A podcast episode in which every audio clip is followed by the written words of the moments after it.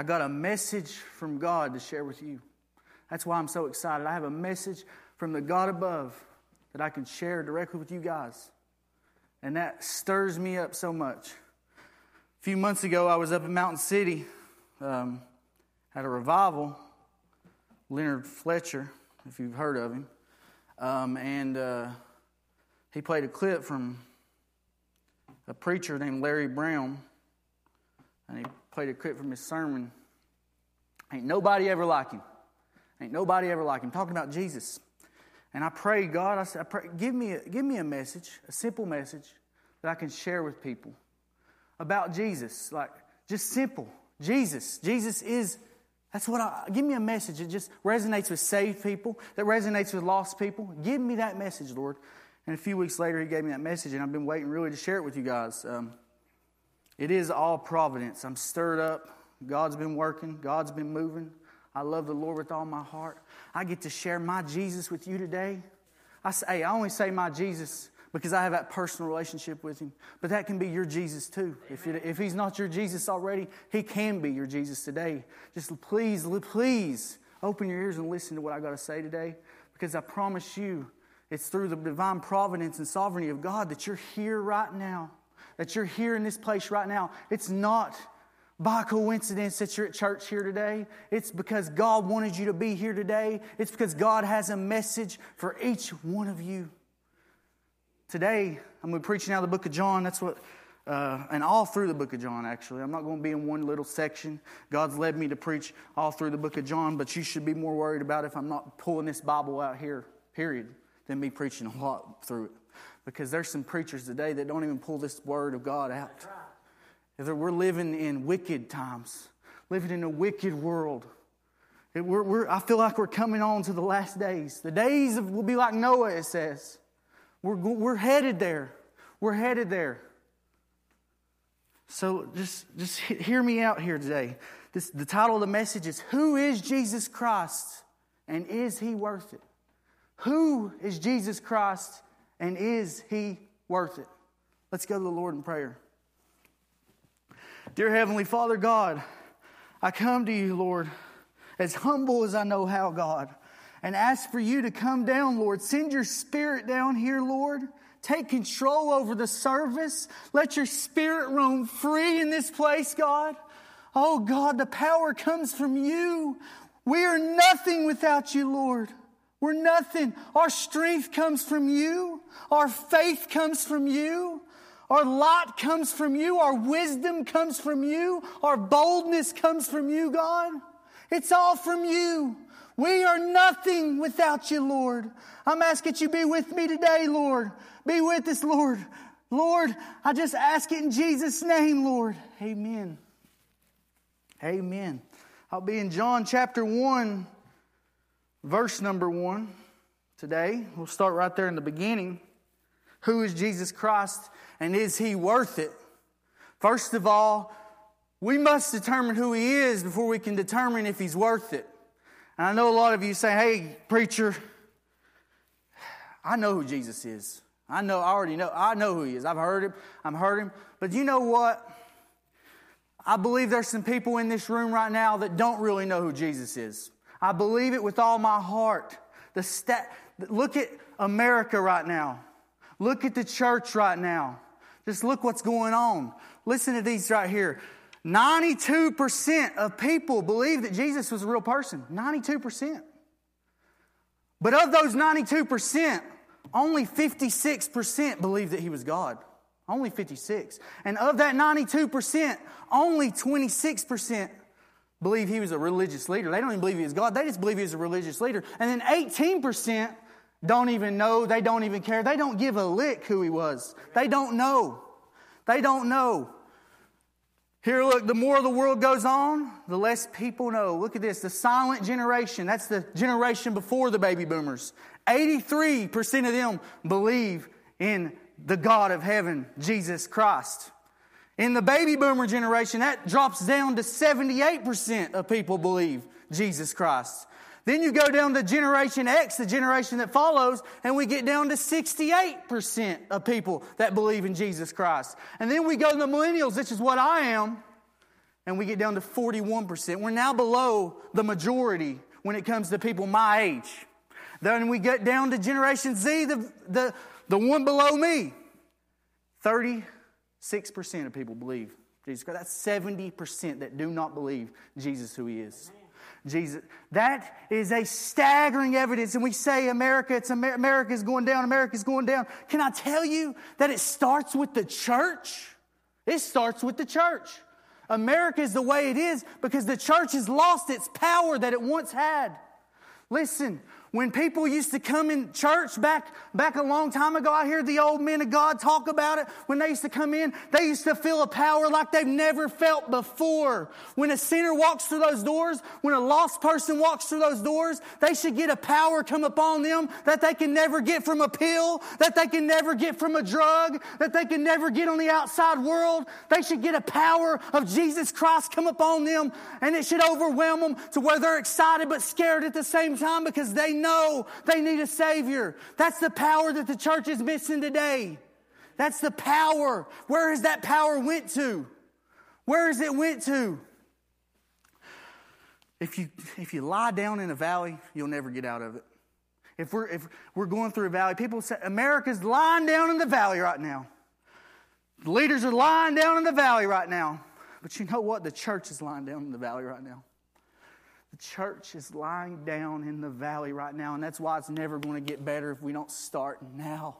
It can start right here with this church. It can start right here. It can do it. God, God is able. God is able. He's a powerful God. He can do anything He wants to do. Revival starts. Draw a circle around you. That's where revival starts. Right there is where revival starts. God wants to do it, but you've got to be willing to do it. Look. Crime rates are going up, but the church attendance is going down. Divorce rates are going up. Divorce rates, they're increasing, but the spread of the gospel is decreasing. Homosexuality, it's on an incline. Sexual immorality, period, is on an incline. It's on an incline. But you know what? The love of the church is on a decline. That's the truth. That's the truth. And I, that that that don't apply to that applies to all these churches. That look, unless there's very few. And even this church right here, can you tell?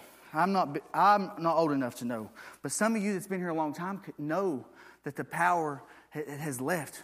God's still here. God is still here. He's always here. But some of the power's left. This church used to be full. That's what I'm told.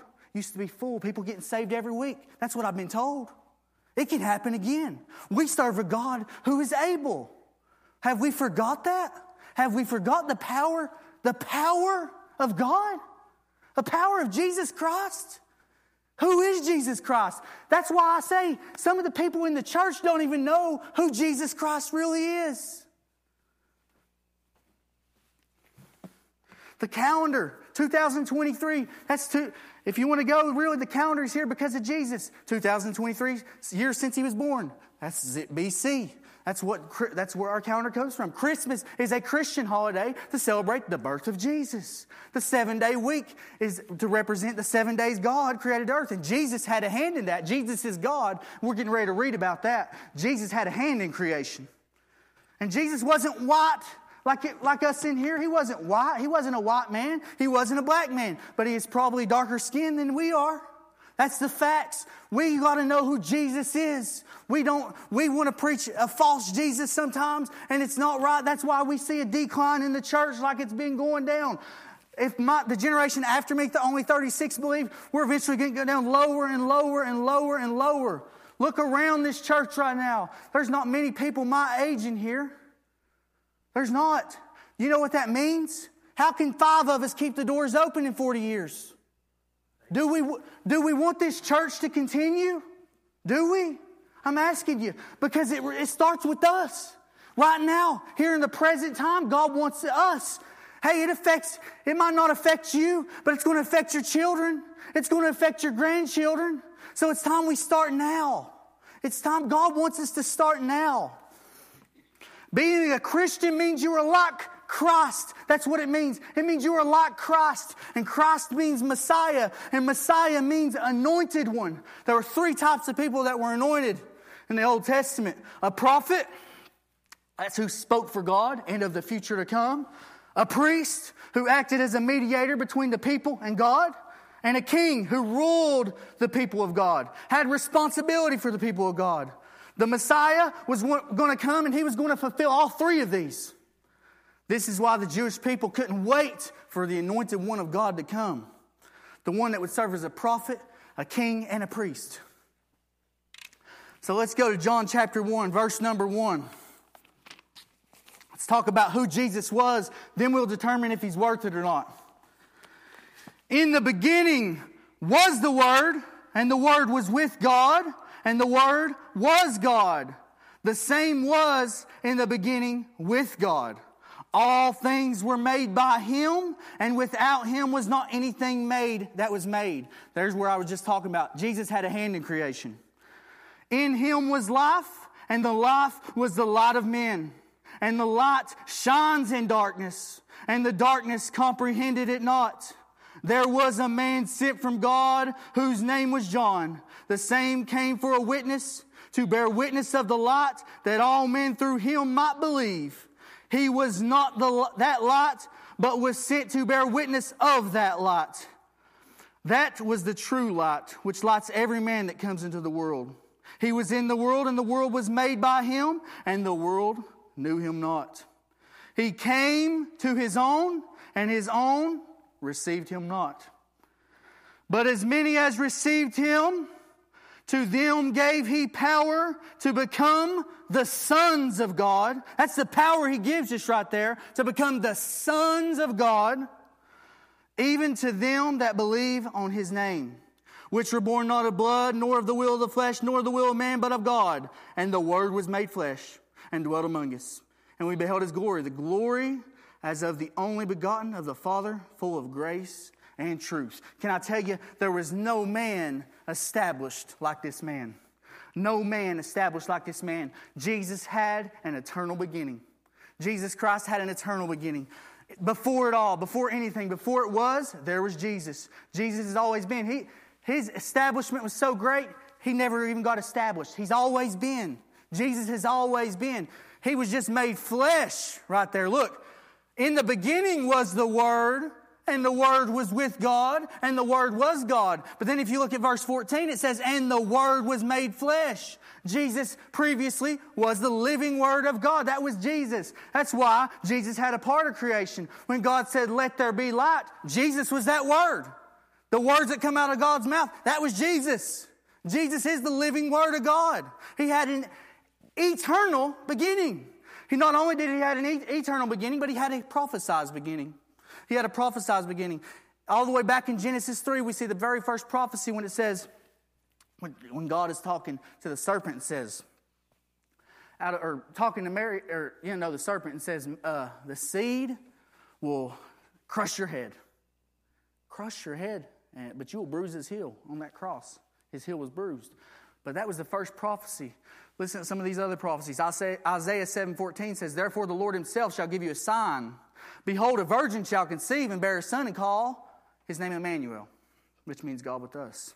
Micah five two says, but thou, Bethlehem, Ephratah, though thou be little among the thousands of Judah, yet out of thee shall he come forth under me, that is to be ruler in Israel, whose goings forth have been from old, from everlasting. That he said he was going to be born in Bethlehem. And over three hundred others were fulfilled in the Old, Tes- Old Testament. Nothing in history has ever came close to happening like that. Nothing in history. That's who our Jesus is.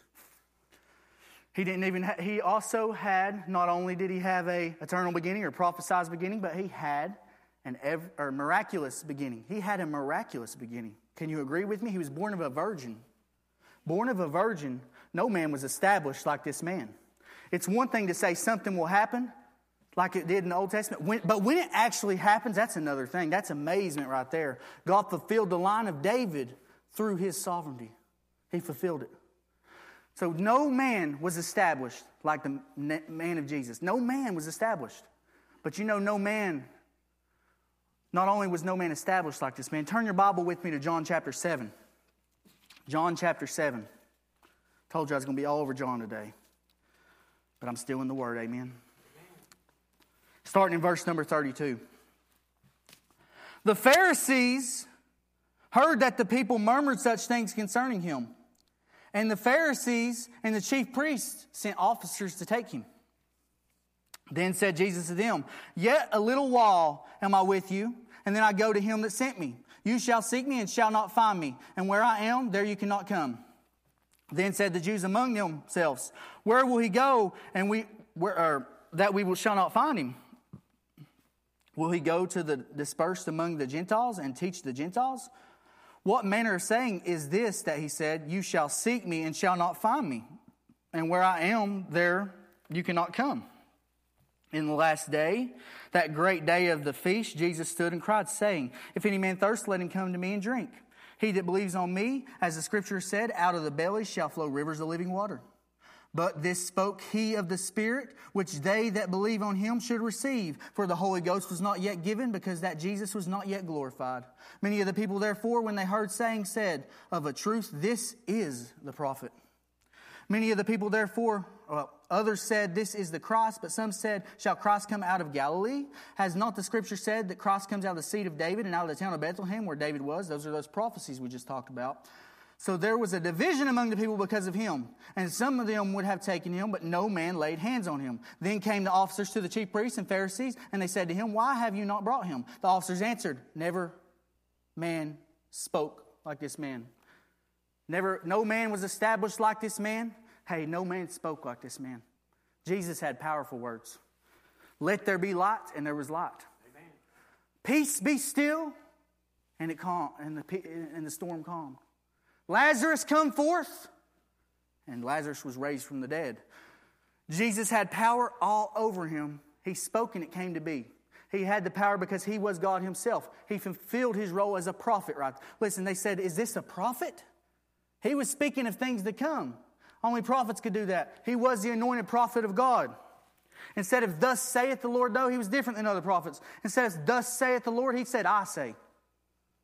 Oh, the Jews didn't like that, did they? He changed things. He changed this whole, the way history would be forever. He changed it. He said, I say. And they didn't like that. But he was God. He had the authority to say that, amen? He didn't just have powerful words, but he had appealing words. He was teaching in a synagogue when he was twelve years old. He was very appealing with his words. Many people followed him. Crowds of people gathered around him. He had some, here's some words people say today that go back to Jesus. Turn the other cheek. Jesus said that first. Jesus said if somebody slaps you in one cheek, you should turn the other cheek to him and let him slap the other cheek. That's where we get turn the other cheek. Go the extra mile. Jesus said, go the extra mile. If somebody requires you to work, see, they required the, the uh, Roman soldiers required the Jews to carry their uh, stuff for a mile, their luggage. But Jesus said, take it another mile. You don't, I know you don't have to, but do it. Go the extra mile. And we still say that today. Judge not, lest thou be judged. Do unto others as you would have them do unto you. The straight and the narrow. Wolf in sheep's clothing. The blind leading the blind. A sign of the times. Love your neighbor as yourself. Practice what you preach. He who lives by the sword dies by the sword. Good Samaritan. To whom much is given, much is required. Prodigal son. Let he who is without sin cast the first stone. The truth will set you free. Give the shirt off your back. Those are all sayings of Jesus. Here's another one. You can do whatever you want. Just have a good time. Ignore my teachings. No, that ain't what Jesus said. That's not what Jesus said, but that's how the church is living today. Do we know who Jesus is? Do we know who Jesus is? The church is failing to show others Jesus. If we know who Jesus is, then why aren't we out there telling other people about him? Why are we keeping him to ourselves? Because when the Spirit comes upon you and really truly comes upon you, you're going to walk out that door and tell other people about Jesus. Jesus wanted us to say, to go to the world. Look, he said things pleasing to the world, like come unto me and I'll give you rest. Or I come to give you life and give it to you more abundantly. But he would also say appealing words. Listen to this. Ye have heard that it hath been said, Thou shalt love thy neighbor and hate thine enemy. But I say unto you, love your enemies. Bless them that curse you. Do good to them that hate you. And pray for them which despitefully use you and persecute you. That's what Jesus said. Those are words of our Lord. He said to love your enemies. Jewish people couldn't go, go along with that. He had appealing words. He had powerful words, but he had everlasting words. This word of God here is the everlasting word of God. The B I B L E, it's the word for me. It is. It's the book of God right here. This is God's words all through it. Everlasting. Jesus said heaven and earth will one day pass away, but the word will live forever. That's what Jesus said. Peter says the word of the Lord will endureth forever. There's a reason that forty people wrote sixty-six books. And it's in, it's in... errant. It's inerrant. There is no nothing like it. There's no error in it. It's in the in, infallible Word of God. It's the inspired Word of God. It's the book of life. It's a book that brings you life. It's a book that the pages are actually alive. These, this is living. This is a living book right here. This isn't just a book. It's a living Word. This is the Word of God. Jesus had everlasting words. They're all written in red right here, but I can go further than that. This is all the inspired Word of God. Every bit of them, not even the words in red. Every bit of these words is the Word of God that can help you through those tough times, that can get you when you're down low, up higher. This is the Word that sometimes us Christians who know Jesus, who know Jesus, aren't reading it. We're reading on Sundays and Wednesdays. That's the only time this Bible comes open. I don't sound like somebody that knows Jesus to me. Do you, do you see where I'm coming with this? Some of these sinners that come into church, they don't feel this power. They walk out of church and they say, well, that was church? That was church? Well, that was one of the most judgmental places I've ever been. That was one of the most hypocritical places I've ever been. I know this because I was there. I was there. Why? Why? Why do we feel that way? Because I, you know, I can be right there with them. We are one of the most hypocritical and judgmental people there are. We wonder why America is the way it is today. We wonder why. It all starts back to the church. Do you think if the church never lied down in the valley, if the church never stopped praying like they should, the church never starts studying the Bible like they should, the church never stopped preaching the Word like it should, that America would be the way it is now? No, it's the reason it is now is because the church stopped doing that. We we lie down. It's like we're lying down for God. I mean, it's like we're lying down. We're literally lying down for God and letting the devil run his bulldozer right over us.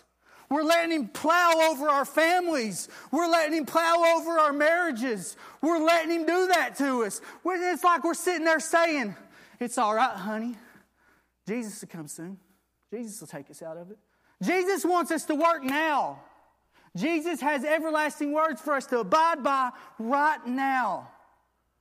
Jesus loves you, but he wants you to love him back. Is he worth it? Is he worth it? Ask yourself, is he worth it? Jesus said you were. No man spoke like this man. Turn to John chapter eight, verse twenty-five. One chapter over. Then said they to him, who are you? And Jesus says to them, even the same that I said to you from the beginning. I have many things to say and to judge of you, but he that sent me is true. And I speak to the world those things which I have heard of him. They understood not that he spoke to them of the Father. Then said Jesus to them, when you have lifted up the Son of Man, then shall you know that I am he, and that I do nothing of myself. Remember that, I do nothing of myself, but as my Father has taught me, I speak these things. And he that sent me is with me. The Father has not left me alone, for I do always those things that please him. As he spoke these words, many believed upon him. Jesus, no man established like this man. No man spoke like this man. No man lived like this man. It says, he. It, look what it says. It says, I do nothing of myself but of my Father that taught me. He had a sinless life. Did nothing of himself. It was of his Father. We know God is not a sinner. Jesus was not a sinner. Romans three twenty-three says, for all have sinned and come short of the glory of God. Jesus was excluded from that.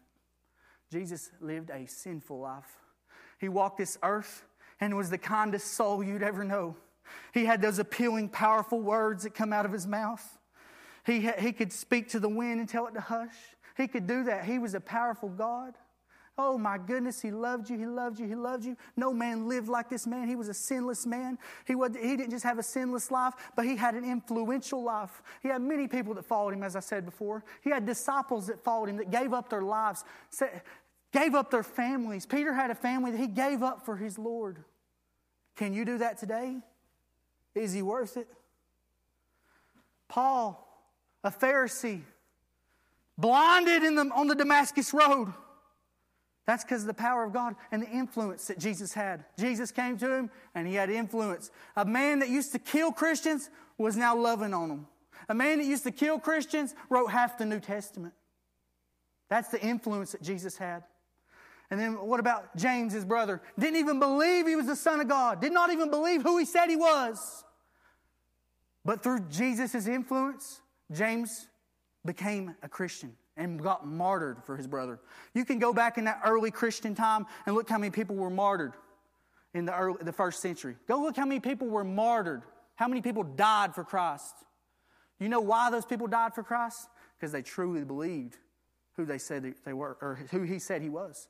If a, if somebody come in here right now with a gun, could you say you could die for Christ? Really, ask yourself. The Bible says that to test yourself. Test yourself. Would you? Those are the questions you need to be asking yourself. Is he worth it? Is he worth it? He not only had an influential life, but he had a miraculous life as well. He turned water into wine. He made many fish appear out in the sea when the fishermen casted their nets. He healed the sick. He drawed out the demons. He healed the lepers. He caused the blind to see. He caused the deaf to hear. He caused the mute to talk. He was born of a virgin. A woman touched him, touched his garment, and she was healed. He made the lame to walk. He spoke to a fig tree and told it not to bear fruit. He made a coin appear in a fish's mouth. He walked on water. He calmed the storm. He rose the dead. He healed a severed ear. He, held, he healed a withered hand. He fed the five thousand. Most importantly, he rose from the dead. Amen. But you know what else he did? He's also God. Jesus Christ is the same yesterday, today, and forever. He was everlasting. So guess what? Jesus had a hand in creating the universe in six days. Jesus had a hand in flooding the whole earth. Jesus had a hand in making everyone speak a new language at the Tower of Babel. He had a... Um, A hand in turning Lot's wife to a pillar of salt. He had a hand in that burning bush that spoke to Moses. He had a hand in those ten plagues that came down to Egypt. He had a hand in that parting of the Red Sea. He had a hand when Moses brought water from the rock. That wasn't Moses, but that was God, who is Jesus. He had a hand when making the sun stand still when Joshua was conquering cities. He had a hand when he brought manna down from heaven. He had a hand when he saved the three boys in the furnace that we learn about in Daniel. He had a hand when he saved Daniel in the lion's den. He had a hand, he had power over all the animals. He even made a donkey talk and made a, a whale swallow up Jonah. He had power over it all. Jesus had a miraculous life. He had a sinless life, and he had an influential life. No man lived like this man.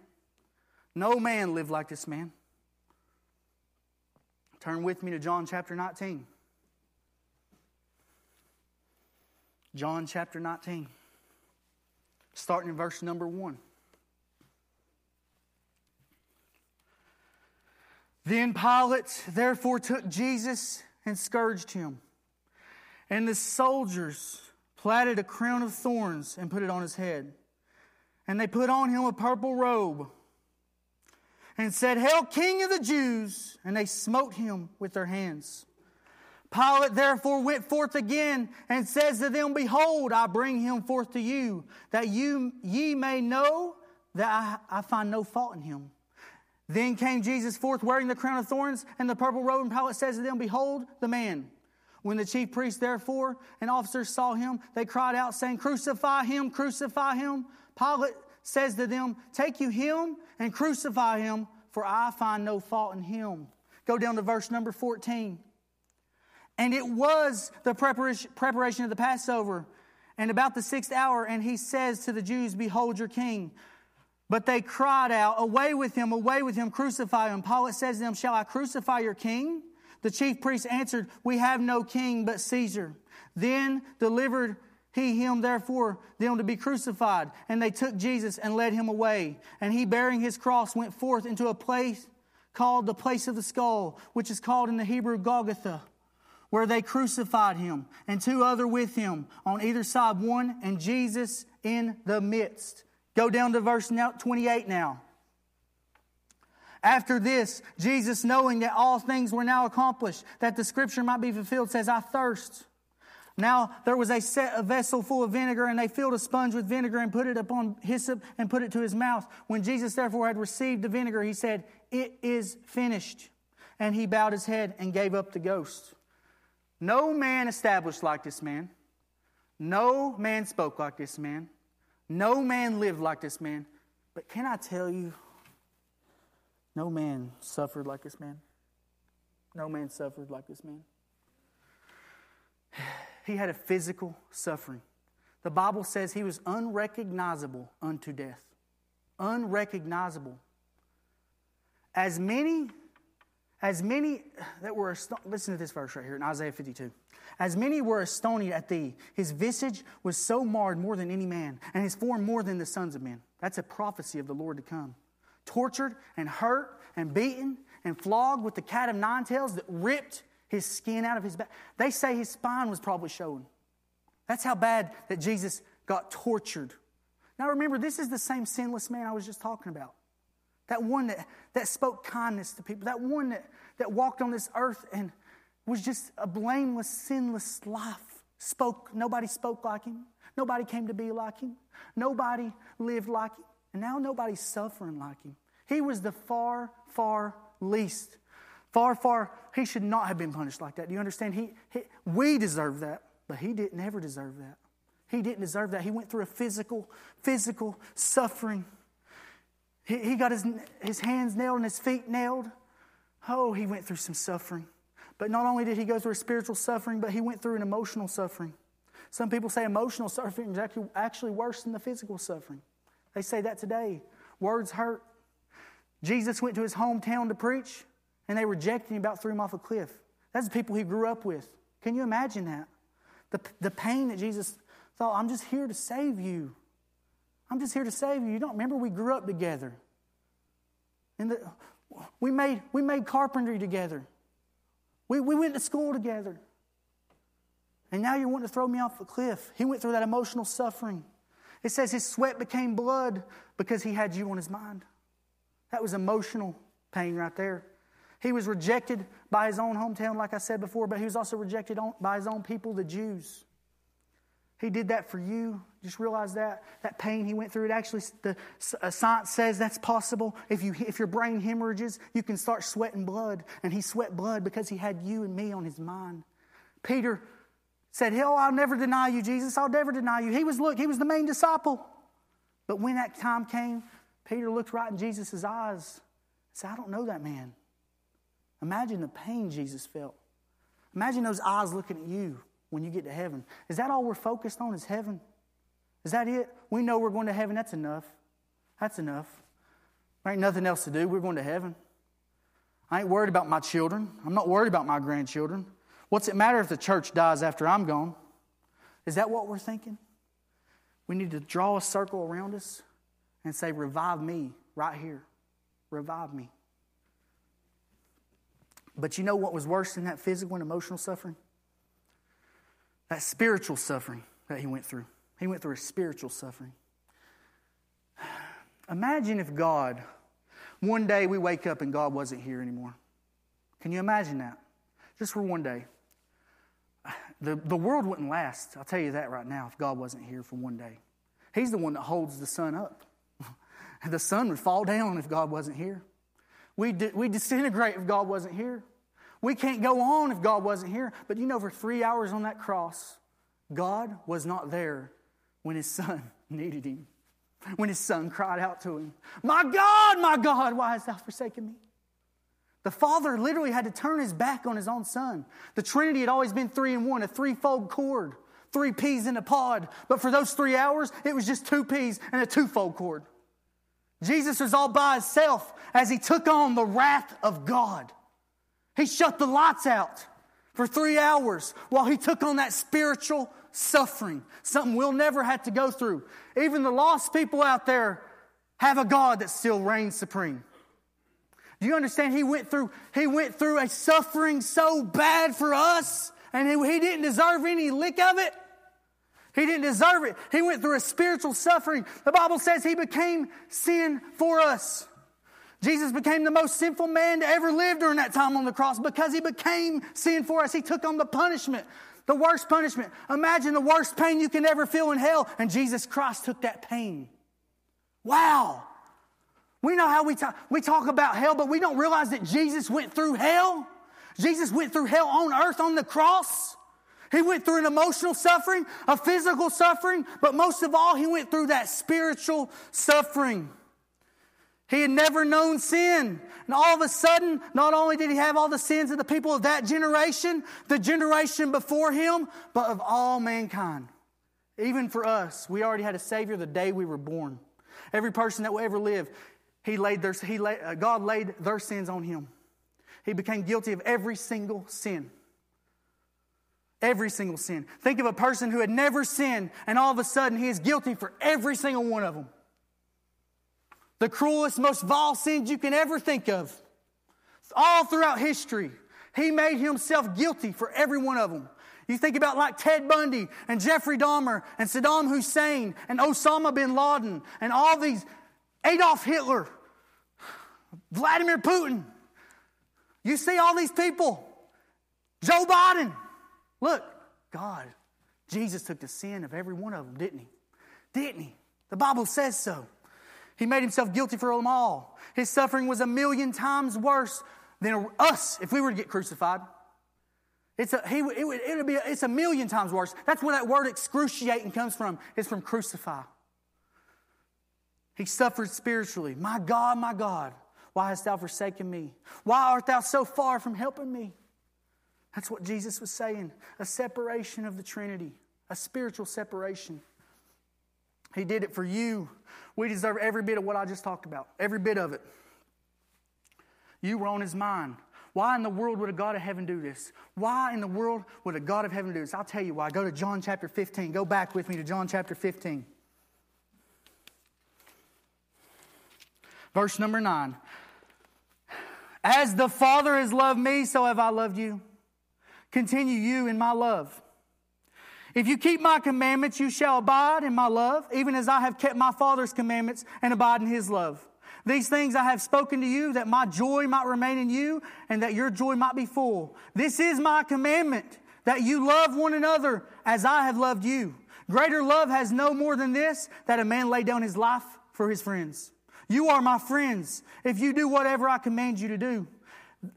Hereafter I call you not servants, for the servant knows not what his Lord does, but I have called you my friends, for all things that I have heard of my Father I have made known to you. You have not chosen me, but I have chosen you, and ordained you that you should go on and bring forth fruit, and that your fruit should remain, that whatsoever you shall ask of the Father in my name, he may give it to you. These things I command you, that you love one another. Jesus, no man loved like this man. No man loved like this man. He loved you to death, as they say. Listen, they even wrote, what's the song? Jesus loves me, this I know, for the Bible tells me so. Little ones to him belong. They are weak, but he is strong. Is he worth it? Sing along. Yes, Jesus loves me. Yes, Jesus loves me.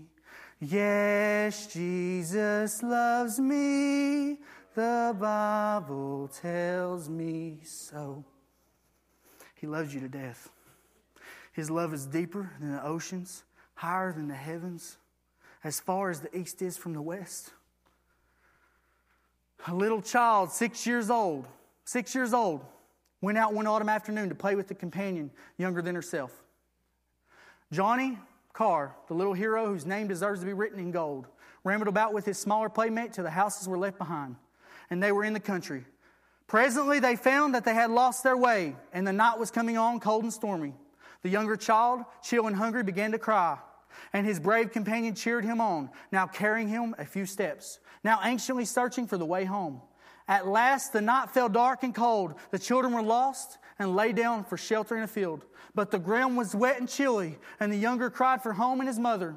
Then Johnny Carr, who was only six years old, remember, could not bear to see his playmate crying in the cold. And he stripped off his jacket and made a bed for his companion and placed the rest of his clothes to cover the child. Then, with only his shirt and socks, the little hero lay down beside him. Their childish prayers were said, and Johnny Carr knew not that in his sublime act of self-sacrifice, he had taken part in a mightier sacrifice of Jesus. When the morning came, the anxious friends who had been searching through the night found the children lying. The younger was soon restored to health and strength, but no care could save the life of the child hero who had given himself for a friend. Jesus loved you to death. He said we are his friends. He loved us to death. That's why, that's why he took all that punishment, because he loved us. No man loved like that man. Could you do it? But you know what else he did? He loved us to life. John three sixteen, which is also found in John, for God so loved the world that he gave his only begotten Son, that whosoever believes in him should not perish but have everlasting life. For God so loved the world, we have everlasting life. He loved you to life. John chapter twenty talks about three days after he was in the tomb, he rose again. He broke all bonds. He restored us back to our original state. He died so we could live. He fulfilled his role as the anointed one, not only as a prophet, but as a priest. Sin can't enter heaven. No way for it with the holy God. No way it can enter heaven. But when he took our sin and paid our debt and rose again, he changed things. He is the way, the truth, and the life, and no man comes to the Father but by him. Listen to these verses here in First Timothy. For there is one God and one mediator between God and men, the man Christ Jesus, who gave himself a ransom for all, to be testified in due time. Through Jesus, we now have eternal life. His love brought life to us. He didn't just love us to death. He didn't just love us to life, though. He says a love that he commands us to keep. In verse twelve, it says, if you look at verse twelve, it says, this is my commandment, that you love one another as I loved you. Oh my. Do you see what he said? He literally just said that we need to love people like he loved us. Now you see where I'm talking about here, how we don't really know who Jesus is. Now really, do we know who Jesus is? Are we showing that love like we should as a church? If we were, the divorce rates wouldn't be going up. If I, if we were, the crime rates wouldn't be going up. If we were, all this sexual immortality wouldn't be going up. If we were, the the people at the bar would be, the attendance would be going down. You understand? We're not showing the love like we're supposed to be doing. That's a commandment from the Lord. Remember, he's got powerful words. Why are we not listening to those powerful words when he tells us to love others as we love as he loved us? That's the same words that told the wind to hush. That's the same words that created the universe. But yet he tells us, he tells us to love others. He tells us to love our enemies, and we won't do it. See the issue? See the issue? The issue ain't America. The issue is the church. The church has got to get revived. I know he had some hard shoes to fill, but I'm tired of people saying, I'm just human. Listen, with God, nothing is impossible. I can do all things through Christ who strengthens me. If God be for you, who can be against you? Jesus said to love like him, love the unlovely, forgive people freely. It don't matter how many times they do you wrong, forgive them. We need to go through this world and suffer like he did. Look, we need to do it. If someone does us wrong, we should pay, pray for them as he did. Eleven of the twelve disciples died in his namesake. When we are in the valleys, we should still be joyful, knowing all things work together for good of those who love the Lord. We need to live like him. Be humble. Be willing to be at the bottom. Always be joyful no matter your situation. Don't worry about anything. Pray about everything is what the Bible says. We need to speak like him. Watch your words. Be slow to wrath. Be careful what you say. And finally, we need to establish like he did. Establish meaning we need to set up his kingdom. We are his servants. We got to go out and spread the gospel. We got to set it up. We got to set up a prayer. We got to set up. We got to. We don't just want to mem- need to memorize Bible verses, but we need to share the verses we memorize. Share the par- your powerful testimony. Give out gospel tracts. Invite someone to church. Ask someone to read the gospel. And finally, how can you show people Jesus? Be like him. It comes full circle. A Christian is Christ-like. You want to be, call yourself a Christian, then be Christ-like. Be Christ-like. It's like chipping a stone. If you had a marble stone, chipping it out, and in the center of that stone is a statue of Jesus. We have, a, we have Jesus inside of us, right? That same Jesus I was just talking about, who has a name above all names. You know that name means everything. There's no other name like the name of Jesus either. I, who likes Hidden Valley Ranch? I love Hidden Valley Ranch. Let me tell you, I, I don't know why, but I had to have that Hidden Valley Ranch. I have to. Yeah, it's the only ranch I like. It's the name. It's just the name I'm paying for. Hey, I'm glad I got the name that matters, though. Jesus Christ is inside of me. That same Jesus I just went over that had that no man spoke like him, no man established like him, no man lived like him, no man suffered like him, no man loved like him. I have him inside of me. And if you have him inside of you, what a shame it is if you're not doing things that you should be doing. Living for him like he lived for you. It ain't about us, but it's all about him. If you go to the very, very, very last chapter of John, the very last two verses, I started with the first one. Let's start. Let's go to the last, last verses in John. John twenty-one, verse twenty-four and twenty-five says, "This is the disciple which testifies of these things and wrote these things, and we know that his testimony is true. And there are also many other things which Jesus did, the which, if they should be written, every one, I suppose that even the world itself could not contain the books that should be written." This, what I've just went over today, is just the tip of the iceberg. He's still doing things today. All those miracles, he's still doing today. Your bills got paid, and you don't know how? That's a miracle. Your uh, your stomachs are fed, and you don't know how? That's a miracle. You didn't have that job because of you. You had it because of Jesus. Uh, and you don't know, you, you come in a valley in your life, and you don't see how you made it through it? That's a miracle. Jesus done many that we can't even record. There's many miracles that we can't, even all the books in the world cannot record the miracles he did. He is a our prophet whose words we need to listen to. He is our, he is our priest who gets us to heaven, and he is our king. He is our king. He sits at the head of the church. He sits as the right hand of God. He is our king because the Father says so in Luke. "And behold, thou shalt conceive in thy womb and bring forth a son, and shall call his name Jesus. He shall be great and shall be called the Son of the Highest. And the Lord God shall give him his throne of his father David, and he shall reign over the house of Jacob forever, and of his kingdom there shall be no end." So who is Jesus Christ? He is our Messiah. He is our anointed one, our prophet, our priest, our king. He is the King of Kings. He's actually the Lord of Lords. He's the Lamb of God. He's Emmanuel, God with us. He's the bread of life. He's the good shepherd. He's our rock. He's our Jehovah. He's our Savior. He's our Redeemer. He's our Prince of Peace. He's the Son of God, Son of Man, Seed of Abraham, the great I am, the Alpha, the Omega, the beginning and the end. And in Revelation nineteen thirteen, it says his name is called the Word of God. In the beginning was the Word, and the Word was with God, and the Word was God. Right now, the Word is with God, and the Word is God. In the end, the Word will be with God, and the Word will be God. If wisdom and insight had a personality, it would be Jesus, the living Word of God. He's done far too much for me to put in a sermon today, but I hope you get the big picture here. Now, ask yourself, is he worth it? Is he worth it? When the God of heaven came down here and established himself in the virgin's womb and came to this wicked world, and he got hungry and he got thirsty and he got tired and he faced death and suffered, he said you were worth it. When the holy God lived a blameless, sinless life and still got ridiculed for it, he said you were worth it. When our King was beaten beyond recognition and thought so hard about us when he hemorrhaged his brain, remember, he could have wiped them all out with the word, but he said you were worth it. When he carried that cross, which scholars say he weighed one hundred sixty-five pounds, and remember, not just any back, that he was carrying that cross on a back that was showing his spine, his flesh was ripped. No man could have carried that cross like he did. Oh, but he carried it. He kept saying, you know what? They're worth it. They're going to live for me one day. One day they're going to, they're going to come and they're going to remember what I'm doing right here. It's worth it. They're worth it. I promise you, Father, I'm doing it because they're worth it. I'm in so much pain right now, but God, they're worth it. They're worth it. I promise you, God, I'm doing it because they're worth it. He thought you were worth it. He thought you were worth it. The Father God sent down his full wrath on him for three hours of darkness and separated the Trinity. Do you know what Jesus was thinking? They're worth it, God. They're worth it. They're worth it. It's going to be worth it. They'll get to come live with me one day. They will live for me if I do this. They will change because of me. Heaven's gate is going to open wide because of me. Forgive them, Father, for they know not what they do.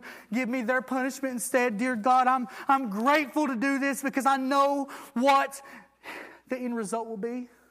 They are worth it. The devil, you know, was in his ear. Jump off that cross. You can jump off. Jump off. Come on. You can heal your wounds right now with a single word. And Jesus said, no. You know why? Because you're worth it. He said you were worth it. Now is he worth it? Even in our suffering, can he still not be worth it? It's one thing to thank him whenever God's just taken, done something for you. But can you thank him in those down times? Can you thank him in those valleys? It's all about him. We don't deserve to be here right now. It's all because of him. If he tells you to do something, do it. Because in the end, if you don't, if you end, if you don't, it's going to be bad for you. Is he worth it? Is he worth it to you? Is Jesus Christ, the blameless, sinless Lamb of God, worth it for you? Can you call yourself a Christian, which means Christ-like? Can you? Because I fear, and you can look around and see, how, how in forty years is this church going to be if we don't start now? If we don't start now. Do you want? Do you think five people can run a church? Let me tell you, we got to do something now. The church... The church has to do something. We're lying down in the valley getting plowed by the devil. The devil's running over us. The devil's doing it. Try your best to shine your light. Keep pushing for another day saying, he is worth it. He is worth it. He is worth it. Remember back to what he did for you and say, he is worth it. He is worth it. Welcome home, my good and faithful servant. Thank you for saying I'm worth it. Don't just focus on heaven. Next time you're anywhere and Jesus asks you to do something, what will your reaction be of him?